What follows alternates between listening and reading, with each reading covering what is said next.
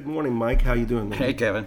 So this is uh six episode six or seven we're, we're trying to do now. Episode uh, one of those. Have you have you been getting any feedback from from I your have friends and family? from And- some uh, podcast listeners uh, who have said they've really enjoyed them and asked for more. And some of those people I'm not even related to.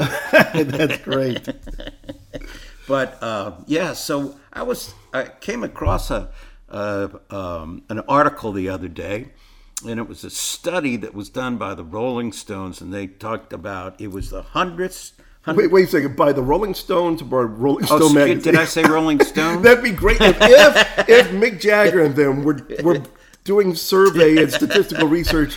This would be a great podcast.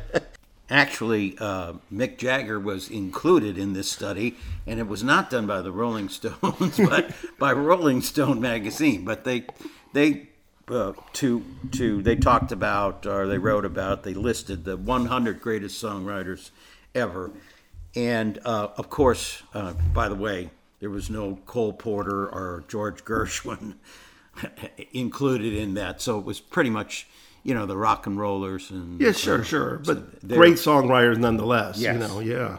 So, uh, at any rate, it was tit- entitled the 100 Greatest Songwriters Ever. But numbers two and three were John Lennon and Paul McCartney.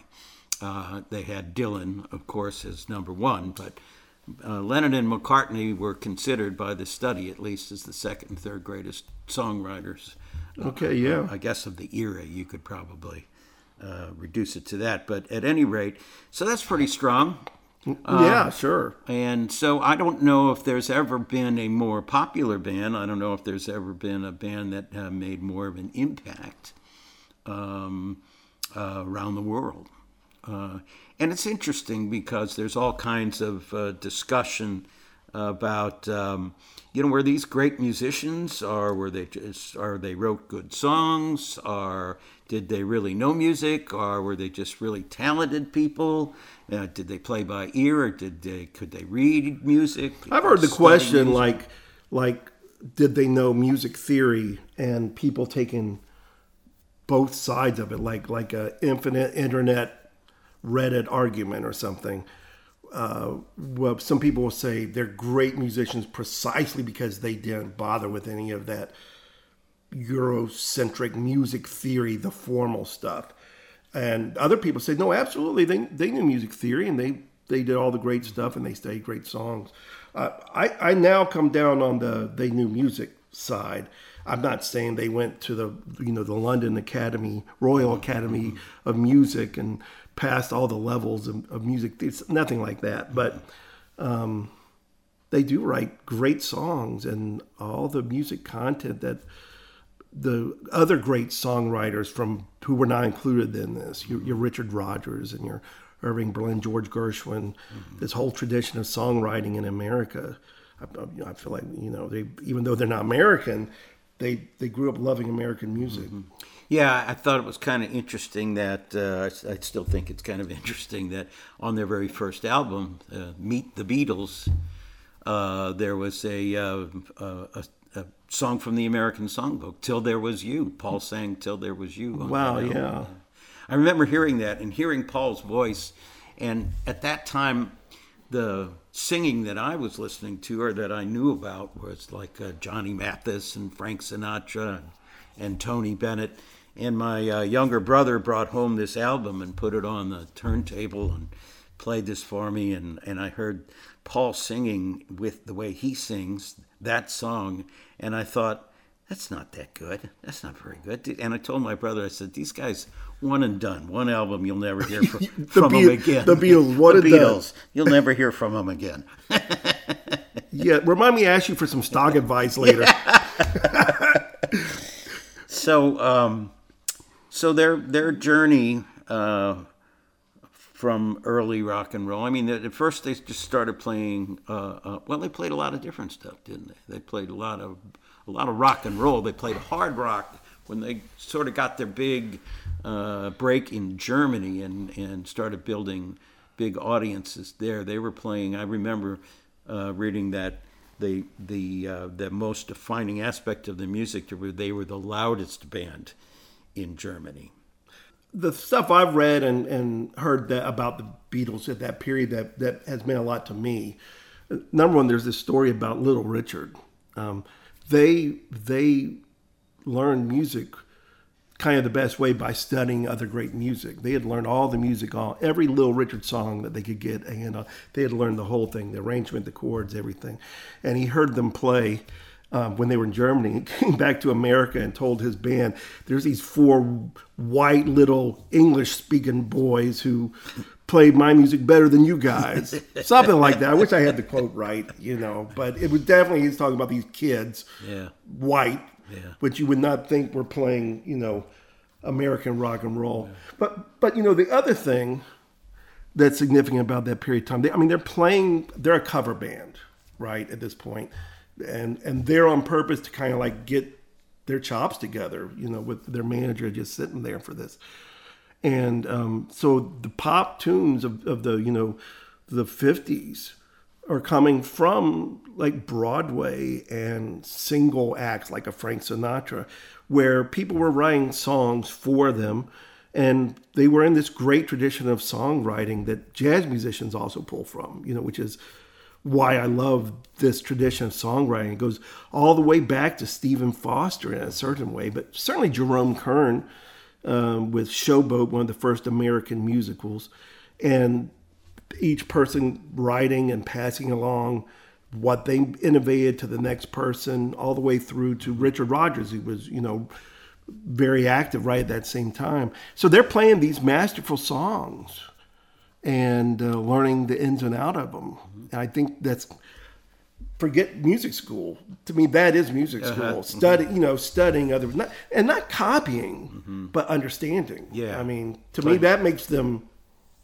Uh, you know, musicians, musicians. You know, they understand me. They're not just some talented guys with a lot of passion. You know, they actually love the music and love the craft of it, which is, and from two different takes. You know, John's take and and Paul's. You, know, why a great team. Yes, and and as they evolved, uh, structurally, they things got more complex. They never sounded complex; they just sounded like good songs. Isn't that the isn't that the kind of what makes a song good? I mean, you don't need to know anything that you don't need to know music theory or anything about the complexity to to get into it. You know, you know my my Fred Rogers project, but why Mr. Rogers his his stuff. He he writes great songs in the same way, and people think of them as children's songs, but they're really not, and they're full of complexity too. But you don't need to know anything about it. So there's this other story, uh, you know, I know about the Beatles, and, and there's actually YouTube video of Paul McCartney talking about this when him and John were, you know, teenagers, high schoolers, um, primary school, um, that they heard this rumor that there was a, a kid their age um, north of them, about an hour away, who knew how to play on the guitar, how to play a B dominant seventh chord. and they wanted to know what that was.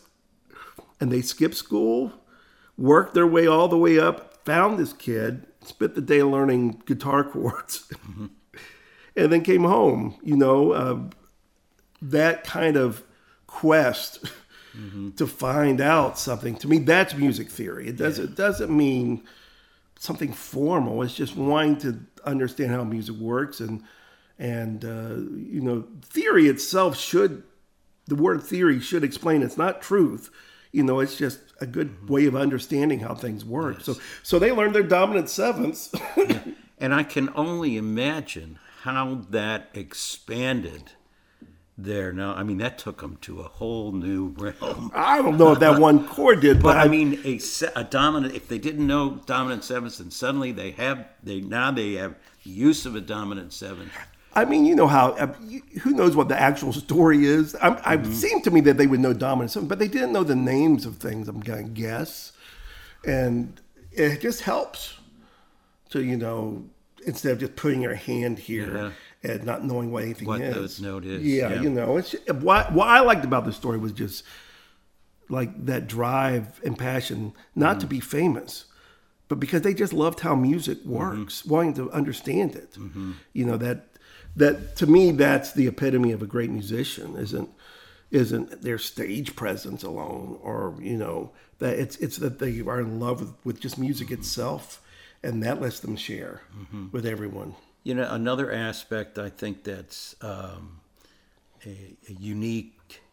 It it is uh, something that allowed them to evolve and develop and become what they did. Is the fact that they worked together so well for so long uh, that John and Paul in particular were were inseparable for years and years, and they they'd spend what eight ten hours a day in the studio together working on stuff, and um, so that uh, that togetherness really paid off for them. I mean, it's it, they're kind of like the epitome of a rock and roll garage band. It's that whole concept. I would think comes from them. You think about the '50s, and most of your entertainers were individuals, and they would hire a band to play with them, and you'd never it didn't even matter who was playing bass guitar, at least to the fans. Mm-hmm. So you, if you went to see Frankie, Frank Sinatra, Frankie Valli, or uh, Or Elvis Presley, even. Right. So it, it was about the performer, and it went beyond like like a more recent, like a, a country star like Shania Twain, mm-hmm. who has other people writing songs for her, although she wrote a lot of her own songs, mm-hmm.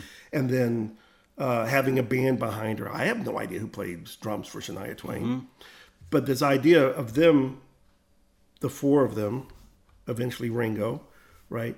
You know, um, working together on this, where they're all of them are important, and that's that's a profound difference. And you can see how right after that, everyone wanted to have a band, not one person being the star. But there's all you know, so we get the Rolling Stones and Led Zeppelin and on and on and on. You know, um, I mean, there were other groups that were together, but this idea that the whole band as a whole, you know, probably was restarted at that point.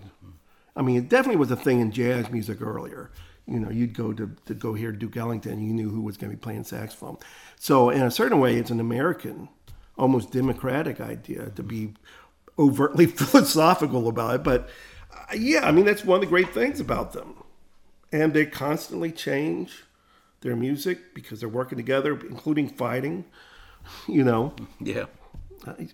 it's it's it's spectacular. Some of those songs.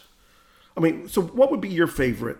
You you don't have to stick to it, but pick two or three of your favorite Beatles Well, songs. you know, there's. I was thinking about this uh, the other night, and um, I, I I still play a few Beatles tunes in in my repertoire.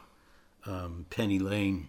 Mm-hmm. I love to play Penny Lane. It's just a, a neat tune. It's got a bounce to it that's that's fun. Uh, I used to love fixing a Hole." uh huh. where the rain comes in to stop my mind from wandering. So one of my favorite tunes, of course, I mean, you've got the classics, uh, like Yesterday. And that's an interesting structure, isn't it? Oh, well, you know how I've talked about that song before. I love it. Uh, there's a special thing in the song that you don't even need to know about, but if you're a, if you're a composer, if you study songwriter, whatever, it's really kind almost makes the song, and it's it's most songs are built in even measured structure, symmetrical, eight bars. Um, a common song form will have eight bars, A done twice, then a bridge, B, eight bars, and then an ending, you know. And um, what they did in yesterday's is in the in the first eight bars they leave off the eighth bar, so it's seven bars, which is very unusual. I don't know of another song just off the top of my head that's built in seven bar phrases. There are there are songs that are seven bars, and then the eighth bar is actually the beginning of another eight bar phrase where they overlap, changing. This is not that. It's not overlapping. It ends in bar seven, and then you have four beats. It's not overlapping. Mm-hmm. It's seven. Then you do that A section again, and you know you don't notice it unless you're learning to play it, and then you're like, I've even heard people play it, you know, like a, a bar or somewhere they add that eighth measure without probably without realizing it. Uh-huh. And I can imagine them working on this song and taking that measure out and going, yeah, that's it. You know, and maybe it has something to do with the name of the song. You know, I mean, you know, you're you're changing time, uh, but Uh-huh. it's it's it's perfect in the song. You know, every two bars it goes dee da dum. You know, yesterday, blah blah blah blah blah blah. Then yesterday, different words, but you know, then blah blah da da da. Yesterday, and then da da da. Yesterday, but after that last one, you're expecting the same amount of time as the other ones, and it's half. Not to be too musical theoretical, but their songs are full of these amazing musical things that makes the song so much better and you don't need to know about it. I mean to me it's it's exquisite songwriting. And there's a reason everyone still plays their songs and are still covering them and redoing them and finding different ways to do it you, you know one thing jazz musicians were drawing on the great songwriters of george gershwin richard rodgers etc one of the things about that is that when a song is written that well it is so easy to adapt to your own things and that's why jazz musicians love those songs so much. The harmonies are brilliant, the song structures are interesting, and they can improvise or put their own stuff on it. And the Beatles songs are just like that. You know, I mean, you could do it with any songs, but there's something about just the level of songwriting in Yes, it. there's the know? substance. It's they've got substance. I mean, you know, I like all their songs. So I guess um, to wrap up our lesson from talking about the Beatles is just how uh, how great uh, uh, not just the impact they made, but their musicianship and the quality of the music that they wrote and performed. Yeah, I, I, I'm on the same page. I mean, I, I came to the Beatles later in life. You know, in fact, I, I was I was 20 years old when I realized that it was spelled with an A, Beatles with A. I literally was thinking bugs. I mean, my I have three older sisters. They liked the Beatles, so you know, I didn't. Yeah. when I was younger, you know. Um, but when I discovered it and then got that play, I mean, it- it's silly to not know that, but you know, it's the Beatles, the beat, you know. Uh, and I, I fell in love with them, like everyone does. And the thing that matters the most to me personally about it is is that talent is overrated. You know, when we're musicians, you meet people so often, and they'll they hear you play, and they say, "Oh, you're so lucky, you're so talented," which isn't offensive, but but imagine saying that you your doctor like correctly gives you the right medicine, and you're like, "Oh, you're so talented." Yeah. it it leaves out this work, and I know there's a lot of feeling that you just are talented, and you get just to get discovered, but finding out the Beatles weren't just talented and lucky or something that they had all this passion for understanding music and and that's what makes them great not talent but more like passion determination curiosity Dedication. yeah, all these things that matter. So rather than saying, I want to be the most famous rock musician in the world or whatever, or I want to make a ton of money, they just poured their hearts into music. And yeah, they made money. And yes, they were popular and beside themselves over it, you know.